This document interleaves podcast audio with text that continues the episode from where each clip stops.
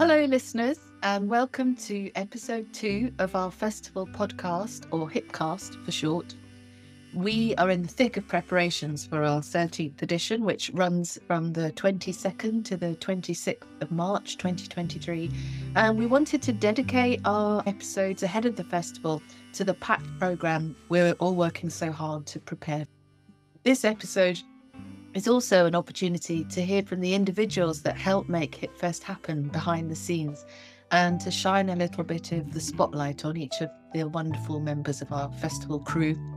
HippFest online coordinator and social media officer Christina Webber, the podcast operator, as it were, will be asking each team member to introduce themselves and then to chat a little bit about what they're most excited about in our upcoming programme we hope that this will help to bring some of our silent titles to life for you ahead of the festival and to give you a little peek behind the curtain at the wonderful, wonderful people who help make HippFest happen. But some of my own program picks. I mean, it's always really difficult because when people ask you, you know, what's what's your what you're most excited about or because obviously every single thing in the program is carefully and lovingly chosen and is a real a prized treasure, really, as as far as I'm concerned. So it, for me, it's particularly funny because um, obviously I've seen all the films. Sometimes I've just seen them on my laptop at home without any music or anything. So uh, as well as looking forward to sharing the films with people for the first time, I'm looking forward to experiencing them for the first time often with really with great music. So for example, Volcanic Passions, the Chinese film that we're showing in partnership with the Confucius Institute, you know, really excited to share that film. That, uh, that seems to have been barely screened um, since it was since it was made, you know, nearly hundred years ago.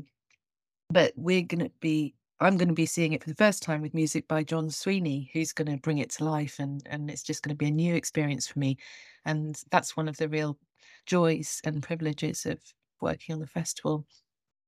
I think one thing that I'd really like to draw attention to is the event that we've got on Thursday, the 23rd of March at 3.15. It's called The Accidental Anthropologist, Benjamin T. Gault.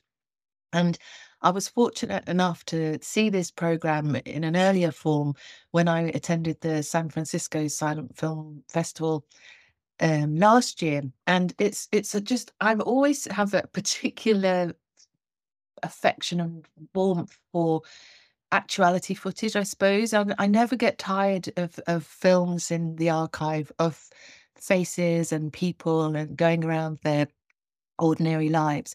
But this one, this particular collection is particularly magical.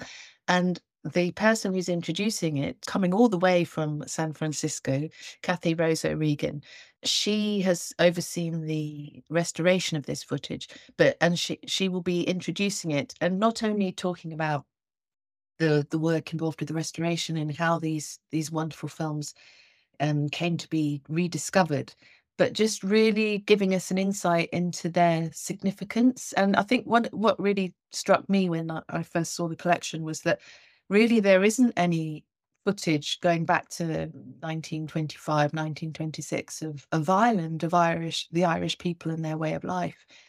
And so it, it's just particularly special to be able to see these films. And of course, when I saw the films in San Francisco, they were accompanied live by Gunter Buchwald on violin, and he will be accompanying them again with us. And again, the, another exciting thing about this event is that it's going to be live streamed from the Hippodrome. So anybody that isn't able to join us in the venue can tune into the live stream. Um, and I think, I think the other one, I, another one that I'd like to, that's particularly personally precious to me is the Newfound Sound event. And it's people who've been coming to HippFest for a while will know that it's an annual project of ours where we work with young people uh, from schools across the Falkirk district and pair them with with films from the National Library of Scotland Moving Image Archive. And each year it's just a complete revelation to me how the, the young people manage to to grasp the the a very particular skill of accompanying silent film and composing for silent film and and also how much they engage with the with the films themselves because a lot of young people haven't come across silent film before but you know when they're really getting stuck in with the the tutors that we pair them with and the mentors and the musicians who are working with them and they really get stuck into the films and just draw make the films come alive with their music really. And um it's three films that we're showing this year with music composed by the young people so there's the senior trad band who are working on a film called glasgow gets to work and the uh, junior trad band who are working on a film called summer in scotland and then musicians from various schools who have been mentored by Jane Gardner, a wonderful silent film composer. They're working on a film called Camera Makes Whoopee. And this is a particularly interesting film. It's directed by Norman McLaren, um, who is a celebrated name in filmmaking, but um, also who worked on the film was Helen Biggar, along with Violet Anderson and William McLean. And Helen Biggar is one of those unsung early filmmakers, um, uh, female early filmmakers. And another thing to that's interesting, I think, is that Helen Biggar is part of um, an exhibition that's on at the moment in Edinburgh called Glean about early women photographers and filmmakers in Scotland. And that's something else that we're doing. We're doing a little trip to um, hear from the curator of that exhibition and Helen Biggar features in that. So anyway, it all comes together, it all makes all makes sense.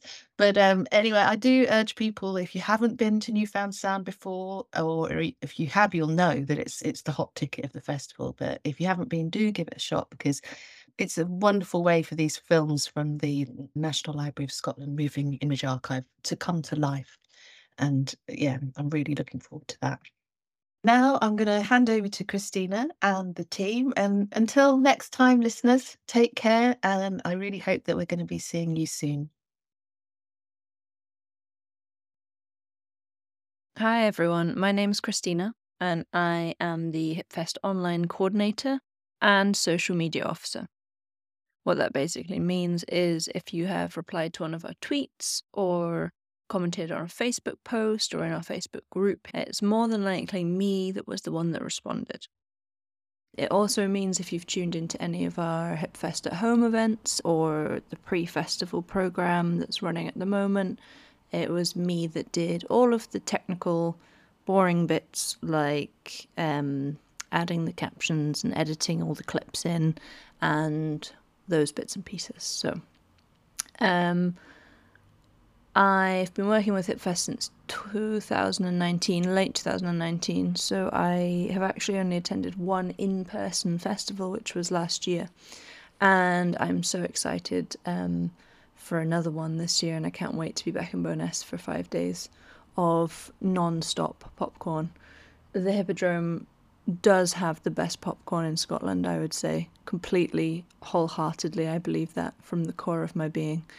Um, But popcorn aside, I am also super excited about the program this year.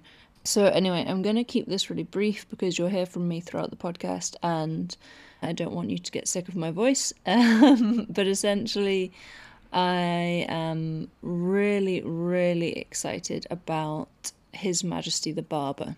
That's my program pick. I was fortunate enough last year to go to the Pordenone Silent Film Festival in Italy um, or Le Giornate del Cinema Muto in my terrible, not in any way Italian accent. Uh, and this film was screening at the festival, and for whatever reason, I can't remember why, I think I had to catch up on emails or had a work call or something equally, um, you know, miserable. um, I missed the screening at Pordenone, and it, I think it was like the only film that I missed, the only feature film that I missed because I was really determined to see as much as I could while I was there. And I remember afterwards, Room was saying how extraordinary this film was and how incredible it was, and how it was so hilariously funny and just a complete joy to watch. And I just felt uh, gutted. I was gutted that I'd missed, you know, such a top pick. So I'm I'm really pleased that Ali's programmed this as part of HippFest 2023 because it means that I get offered a second chance to see it. So I'm really grateful. Um, and yeah, if you go and look at the stills on the website, they're gorgeous. The yeah, you can just see immediately how beautiful it is. Everyone in it looks beautiful as well. I think it's going to be a gem. And then I think it would be uh, remiss of me to not mention how excited I am about our live stream and online strand this year. Um, obviously, I'm biased because that's my jam, but um, it's our most ambitious live stream program to date. We're streaming two talks and one full feature film. And it's the opening night, which is quite nice because we can welcome everyone in, you know, for the opening. And we've tried to pick events that have some kind of international resonance. So, you know, I think everything does, but but the ones that we've picked, we really can see a clear reason and a clear audience tuning in from from other places around the world. So, yeah, we're really I'm really delighted to to have um, those live streams coming up. So we're streaming the talk All Faces Are Masks the opening night featured The Bluebird, which is directed by Maurice Tourneur, and we've got a fantastic pre festival talk by Christine Latour as well, which premiered last week. Those two are, are really beautifully connected, which is nice. And then we're also, uh, and I'm really excited about this one, we're streaming the Gault collection, the event is called The Accidental Anthropologist, as Ali's already mentioned. And I love that that's being streamed because it means that audiences in Ireland can tune in and get to see that footage, that rare footage. So that's incredible. I realised I said I'd be brief, and I, my computer's telling me I've been talking for seven minutes. Uh, so I'll cut this down now and let's hand over to the rest of the team. Hi, my name's Nell and I'm the engagement and development officer for HippFest this year. I'm new on the team, so this will be my first festival, but I've worked before in a lot of community engaged curating. So this is my first time working with silent film, but maybe not my first time working with archival film. Um, and it's really exciting. It's kind of a challenge sometimes to connect people with early cinema, but I kind of find that quite nice to have that as an anchor point to create a program around because it's something that is very very um, clear cut in terms of a challenge. And um, i've been developing kind of schools activities for the festival workshop i've been developing kind of schools activities for the festival workshops some animation workshops some animation workshops which will be really exciting and hopefully we'll make our own film. Um, and I will also be leading on the New Found Sound project, which is the um, amazing project where local school age musicians compose and perform scores for their for some films that I've selected from the National Library of Scotland's Moving Image Archive, um, and many other great initiatives. You'll have to wait and see. I'm intrigued just quickly before I ask you the main question. Why do you think it's difficult or perhaps more challenging to attract new audiences to come and see silent films or archive films? And what do you think is the most effective way of trying to sidestep that? I mean, I think it's a strange one because I think it's so easy for audiences to be persuaded to try something new that's new, that's contemporary. But I think it's just really kind of I think the way to engage people with it with silent film or archival film is to kind of really lean on that message that it, even though it's it's archival or it's from the past, it is something new. Um, and you know whether that's whether it was during the time it was something that was quite gr- groundbreaking and it's interesting to see from a sort of historical perspective why that was so groundbreaking and culturally significant um, or whether that's just like it's something that you will never have seen before and that there are so many you know it's not a genre. There are so many different genres of early films. I think Ali does a really good job of this in the program. It's kind of tweaking out each of those different genres of silent film, different types of film that everybody will have their preference for what kind of film they like, whether that's like Marvel or documentary. And there's kind of a taste of everything of that in the program. So you can kind of pull on those kind of links to contemporary tastes because people do like, like to cultivate what they enjoy doing. So to be able to kind of, I guess, maybe draw links between what people enjoy today and um, what these films are doing or were doing at the time is quite good. What you're most looking forward to at this year's festival, um, and that can be films or events or a mix. I'm really, really looking forward to a lot of the live musical performances, um, especially the new commission from Sonic Bothy. It's like a completely unique way of interpreting, um, composing, and responding to film, which I think will be a, like a really unique experience for everyone watching it. And that's kind of got quite a buzz around it. So I'm excited for that. And uh, and the performers who are playing for In Spring as well Misha and Roxana, I think will be really, really great. In terms of films, I'm really excited.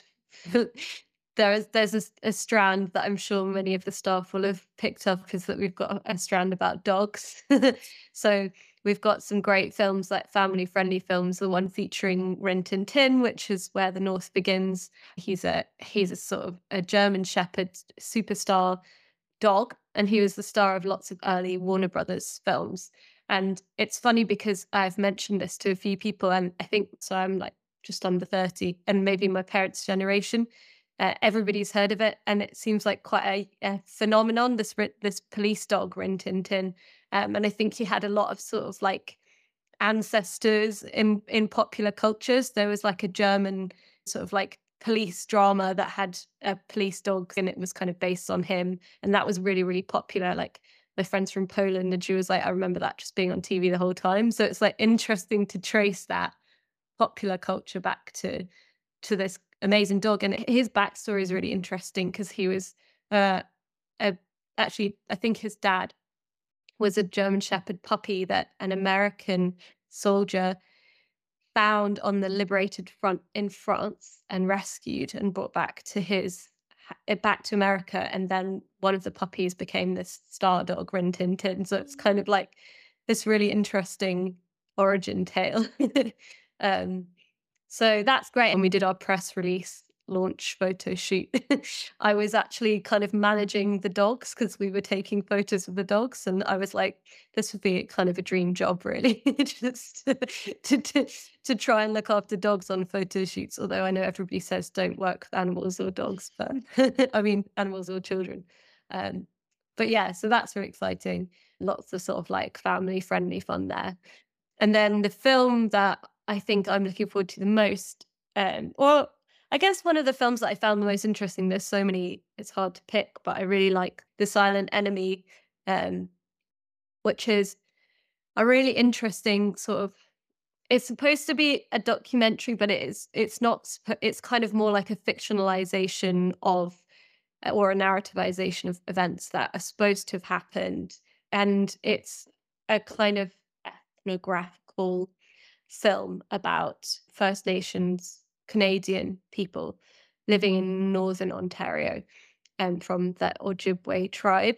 And um, it is a really kind of, it's got a story within it that's quite a sort of um, cinematic, uh, empathetic storyline with characters that you root for. It was filmed in like 1928 to 29, and it was filmed in Northern Ontario and most of the cast are from tribes from around the area, not necessarily from the tribe that it's supposed to be about.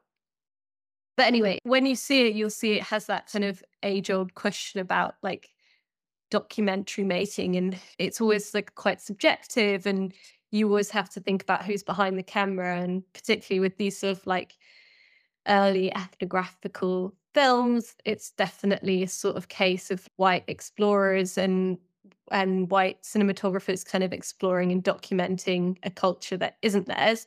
Although there's like a really interesting side of this, which is that there is a lot of participation of um, actors from the Ojibwe tribe. They were paid to work there and they built all the tools, which is uh, so it's all very kind of true to how they would have lived at the time. But there are kind of like lots of elements of it that kind of trouble that. And it's clearly kind of very dramatized.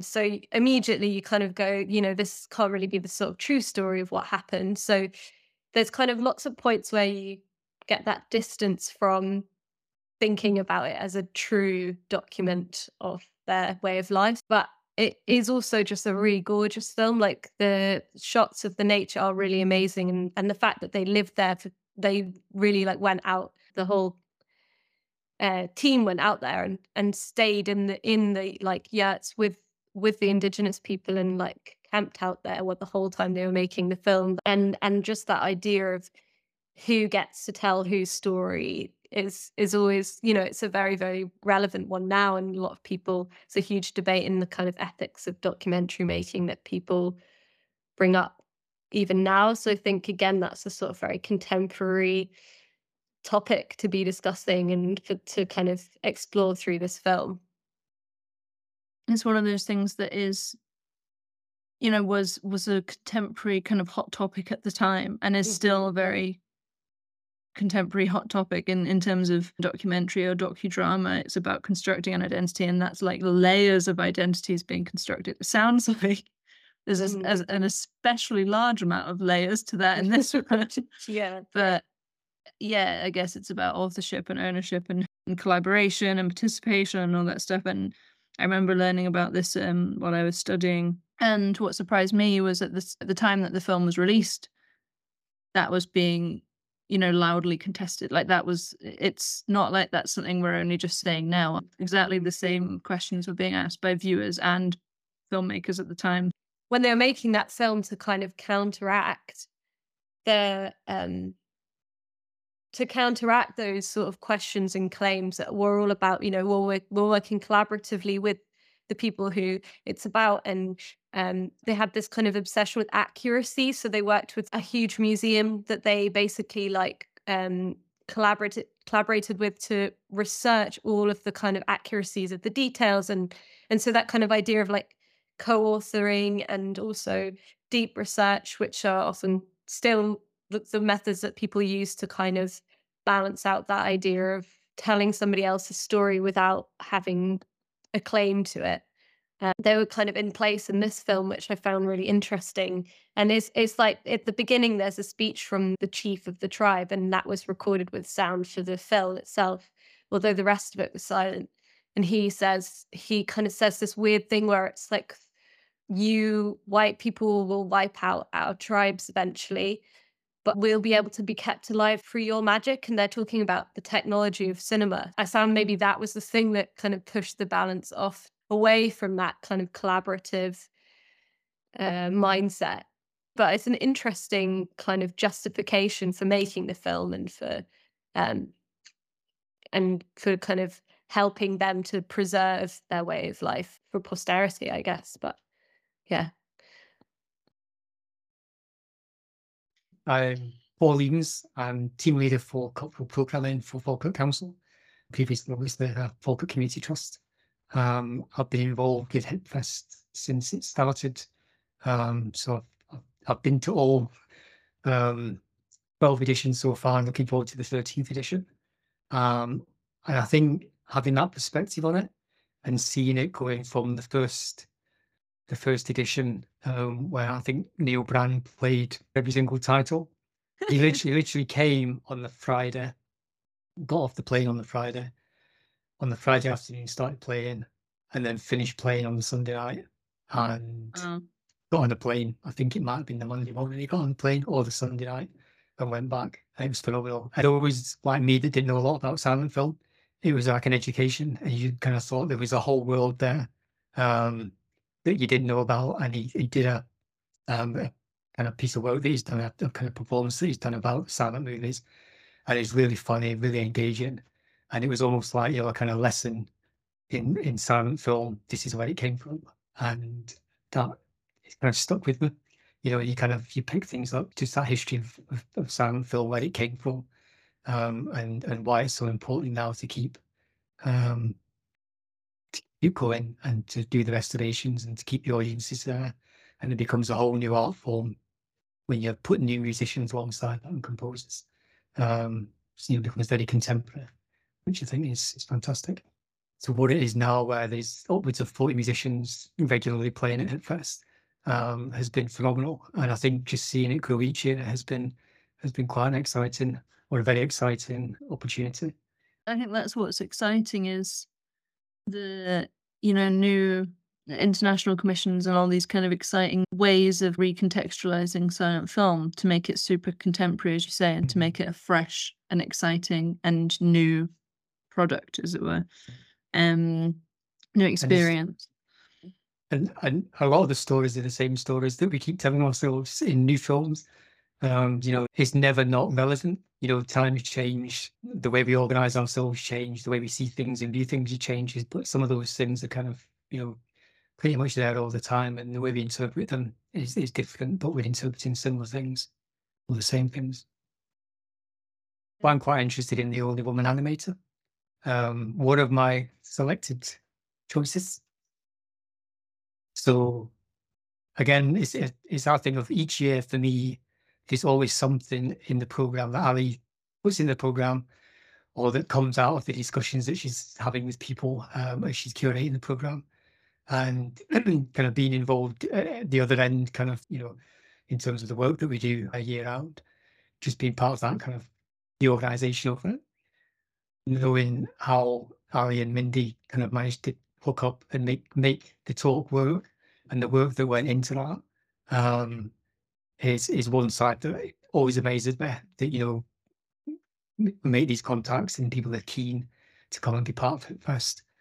And then this one stood out for me as well, just because it was a story again that I didn't know. It's always a revelation, um, and I didn't know the story, so looking forward to seeing that. I kind of looked up a little bit um, about it, um, but yeah, looking forward to the talk. I was going to say, I don't have a serial queens um, online HippFest at home event a few Mondays ago. It's the same thing. It's like, you know, the documentaries and the talks I find really very interesting. Um, just because it kind of adds to that knowledge of, of silent film as an art form. Or as an art form now. And I guess similarly to the kind of serendipity of the Bessie Mae Kelly talk is in the Serial Queens talk, you know, we had the great granddaughter of Helen Holmes tuning in, mm. which was incredible. Like the just that that genuinely made my month. Yeah. and just that I, I like I wasn't expecting that. It's the serendipity of again something historical, but was still with contemporary relevance and poignancy and and that that modern current, you know. Mhm. And that was yeah, that was one of those other things where online we're able to somehow extend that silent film community and and tap into that. It is amazing. often programming the festival requires, I mean, that, that was, as you say, it, it was almost by chance kind of thing, but often programming requires Ali or the team to make contact with the relatives of people in the industry or stars in the industry or the actors or, or directors. And there's a lot of negotiation that goes around that. But I think the anecdotes that come out of that and the kind of, you know, invariably the big warm wishes coming from those people for the festival. I think from our audience's perspective and for our perspective, that's it's kind of gold dust, isn't it? It, it, it like we keep saying, it brings it very much to the now, um, and and not not humanizes because it is human, it almost kind of like you, you realize that you're part of a tradition, and uh, you know the, the the legacy of of these people that were working in the, the industry almost a century ago continues kind of not just on the screen but through their families. So another choice would be I'm looking forward to in spring. And again, I think this is kind of that thing of responding to the time. You know, it seems really quite poignant. Um, you know, to be screening the film almost essential later, particularly given where we're at just now in terms of Ukraine. And again, it brings in new musicians to us, um, which, which you know, again, that's the marvel of HippFest is there are musicians who've been working with us since day one. But every year there's new, new, new people working with us, musicians, composers, artists. Um, so I'm really looking forward to that as well, both in terms of the film, but also to hearing Roxana and Misha um, accompanying the film as well. Hello, my name is Abbie Dobson. I'm the marketing manager for HippFest. I previously have worked as the marketing officer for Edinburgh International Film Festival and Film House, which is where I developed my love for film, especially independent film, and first heard about HippFest. I'm really looking forward to not only attending this year but working on it. Um, it's it's firming up to be a very exciting program, and yeah, I'm buzzing. Is archive film or silent cinema something that you've worked with previously outside of your HippFest endeavors? Not really, which is why this is an exciting new journey for me because it's archive film is something that I've always been interested in throughout my years of studying at art school and experimental film as well. Um, and using the two together to make something that is different than what you'd usually experience in the cinema. Um, so that's why I'm, I'm particularly excited, but also just the addition of music to it. I think it like gives it a different kind of quality to films and adds such a, a next level of life to the experience, which is I'm really looking forward to seeing how that plays out in person. But which which event or screening are you most excited about? I am really excited to see the Bluebird on the big screen. I saw a little sneak peek of it when I came to visit the Hippodrome for the first time, and I was utterly transfixed by it. Um, I thought it looked really surrealist and magical, and I loved the costume design, and it was just really inventive and creative, and and uh, like imagining it with music, especially from Sonic Bothy, who I'm really excited to hear from because you know I feel like they're really experimental with their music, and it suits the film perfectly. I'm really looking forward to seeing how that event will will look and sound, and just experiencing it all together as a final piece the stills alone are so stunningly beautiful. Like the visuals, the sets.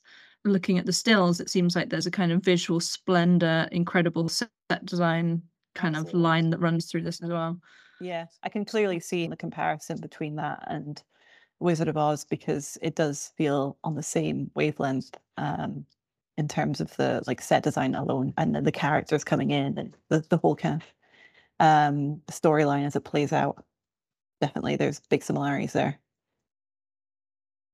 Are there any events like talks or workshops or otherwise that you are particularly intrigued by as well? I'm particularly interested in the talk All Faces Are Masks, which is Visible Difference in Silent Cinema, um, which will be led by filmmaker David Cairns and Chris Heppel, who is a campaigner from Changing Faces, a charity that provides support and promotes respect for anyone with a visible difference. Um, I think that right now, like there's a bit of a trope in cinema that people who have visible differences are are portrayed as enemies or baddies, and it's you know it's it's really damaging to you know people to kind of see people who have visible differences in this way, or a negative way, and um, and, you know we need to actually think about how that's coming across from the screen um, I think it'll be a really interesting talk to explore it from a filmmaker's point of view and from Chris's point of view, and just delve into it a bit more and actually think about the films that came out even in recent years, who um, kind of play off the stereotype. And yeah, I, I'm I'm really looking forward to that talk and hearing more about it. And of course, I would be a failure to not mention that this talk is also being live streamed um, as the online coordinator. So I think that that's a really exciting element in that we can make it accessible and available to so many more people. Um, so I'm I'm also really really excited about this talk, and even more so that we get to broadcast it online and uh, hopefully spread the discussion and open up that dialogue to a much larger virtual audience as well, which is um very exciting. Hi, my name's James. I'm a member of the HippFest team working as part of a traineeship in partnership with the Independent Cinema Office.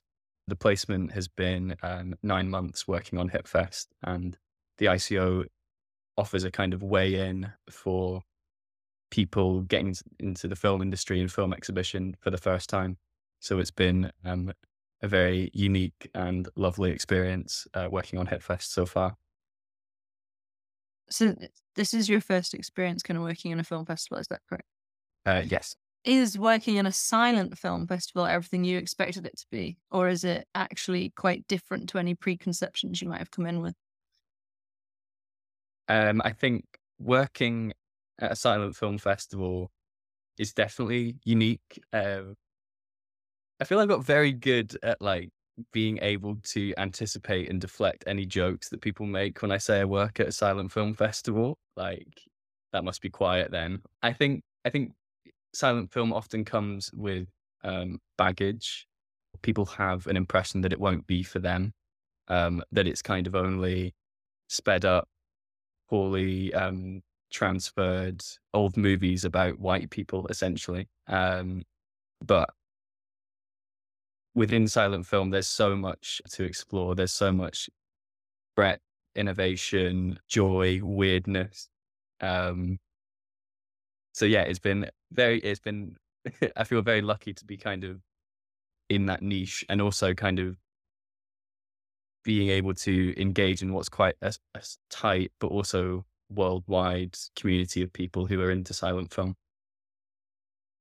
Nitrate has this almost unrivaled quality and depth and luminosity. Um, but the problem with nitrate is that as it's composed of very highly volatile organic materials, um, it combusts really quickly and degrades really quickly too. So in in a silent film that has been looked after by archivists, has been stored properly, has been restored properly. Seeing restored nitrate on screen is just an amazing experience.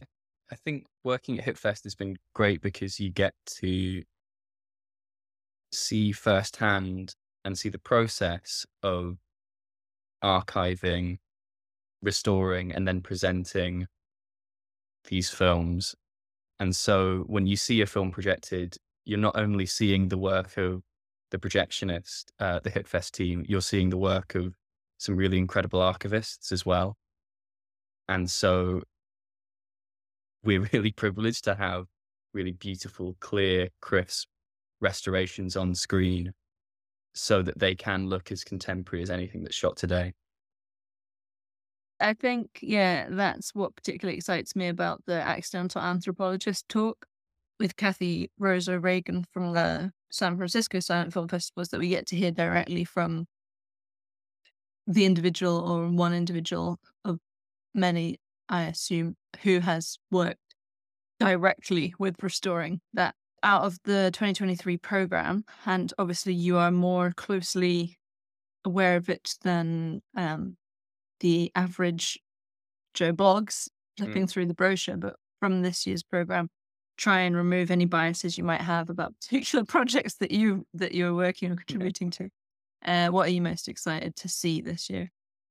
Um, the film I'm probably most excited to see projected, um, and I mean I can't wait for the live experience of being in the room, seeing this film on a large screen. Um, would be the 1930 film The Silent Enemy the film is set in uh, pre-colonial North America, um, in what is modern day Ontario, and follows uh, the trials of an Ojibwe community in a race against time to find food before winter closes in upon them. And I think for a so-called ethnographic film of the period, so think of something like Nanook of the North, there's actually a sensitivity in its definitely flawed gestures towards creating an authentic drama about life before colonization. Um, and there's there's also a definite pointing of the finger back at the audience to consider the continuing plight and struggle these people's face. And that was true in the 1930s, and that's true today. But for all that, it is an immensely impressive and exciting film. Um, and compared to some of the more distasteful and demeaning images of First Nation peoples, in mainstream filmmaking of the period. Uh, there's a real sense of spirituality that runs through the film, which doesn't feel formative. There's a connection to the land, to the animals, and also to the worlds beyond this one, which is delivered via some very impressive film tinting and double exposure shots. I think as well, I'm always drawn to silent films which take place substantially outdoors. I think that comes from the luminosity of nitrate film stock to capture the setting. Nitrate film has been described as having that quality of intense light after you get after a rainstorm. So that even as the film's action progresses further past the tree line, further into the Arctic North, the photography retains this really beautiful intensity and contrast. Uh, so please join us for The Silent Enemy with live accompaniment from Günter Buchwald and Frank Bockius. Um, just one last question. I'm intrigued to hear uh, from you as one of the newer team members and someone I would consider, you know, a young adult. 25 in two weeks. Come on. oh, wow. Yeah, okay. You are a young adult. You're in the actual the lower half of your 20s. That's wild. Um, whether or not before you worked with Hippfest, you had seen any film with live music? Ooh, I don't think I have actually.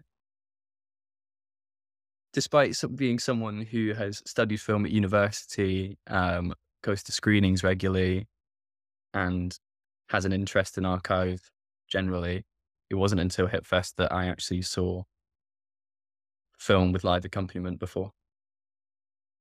And what do you think that does to a film screening? What do you think that that's a good thing, or do you do you do you, do you hate it, or do you think it? What do you think it brings to the film itself? Uh, I th- I think I really appreciate liveness and events, and I think that's definitely a kind of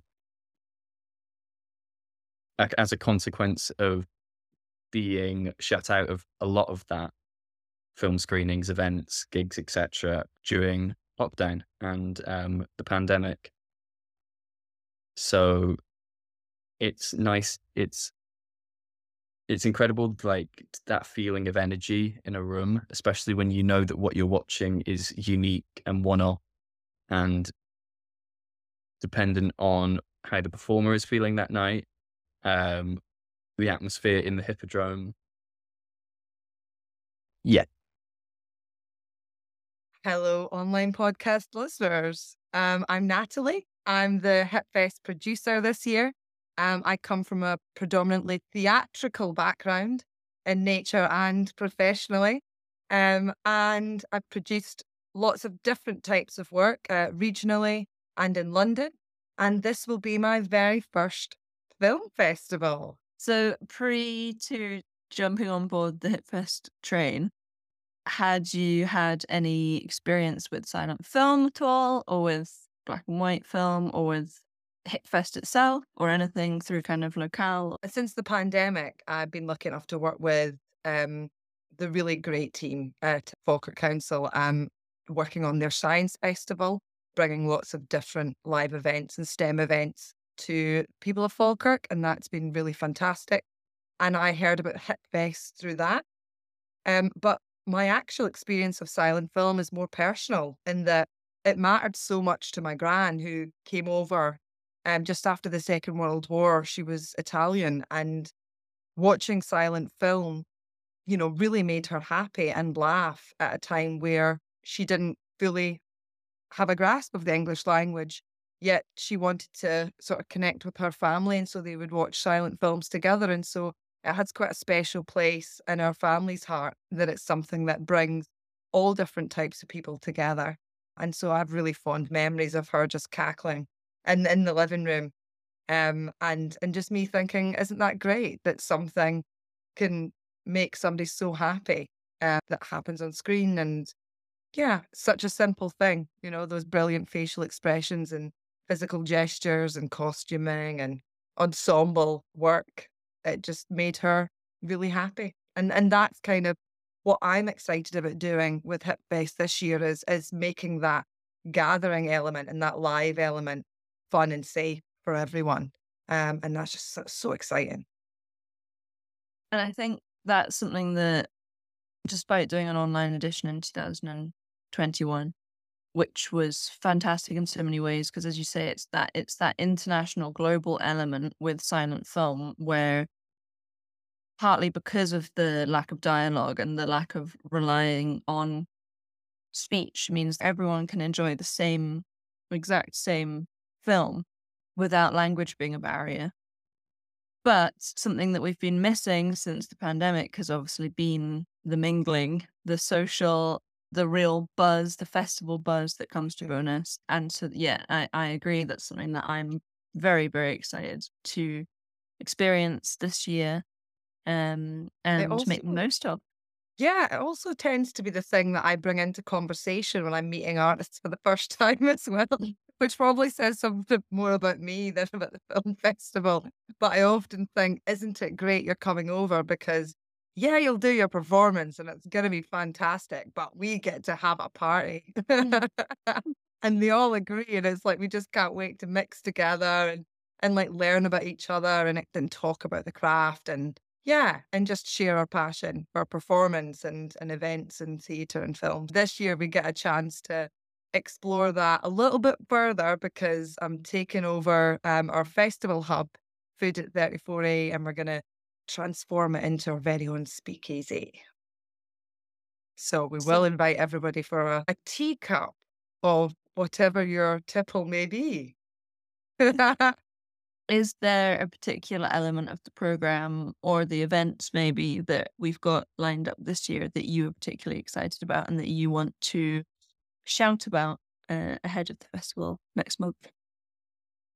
It's such an unfair question because there's so many amazing highlights in this program. And as we've spoken about before, people coming from all over the world to perform as well. So I will be wa- walking, watching from, I'll be walking around, but I'll also be watching from the back of the stalls, just hoping to steal a moment of everybody's performance. But I think this year, yeah, the Friday night gala is something I'm really excited about. And after what happened to Jones, um, just how that space changes into something that everybody can sort of dress up, kick back, relax, enjoy some of our performance and some of the atmosphere in there and um, different aspects of the of the night itself will be quite fun. I think what's interesting for Reginald Denny fans is that this is of course his first foray from dramatic and and, and serious acting into comedy. And and yet we find he's such a natural comedian and and so dexterous and expressive and talented and I'm I'm really excited for people just to enjoy watching that transition. We get to be creative as well with the parties. So yeah, I'm really excited about just having fun and dancing with with our audiences. Thank you so much. Well, we can all look forward to letting our hair down and having a boogie at Friday Night Gala. Listen out for more episodes, like and subscribe wherever you are listening we would love it if you would rate and review this podcast to help us reach a bigger and broader audience.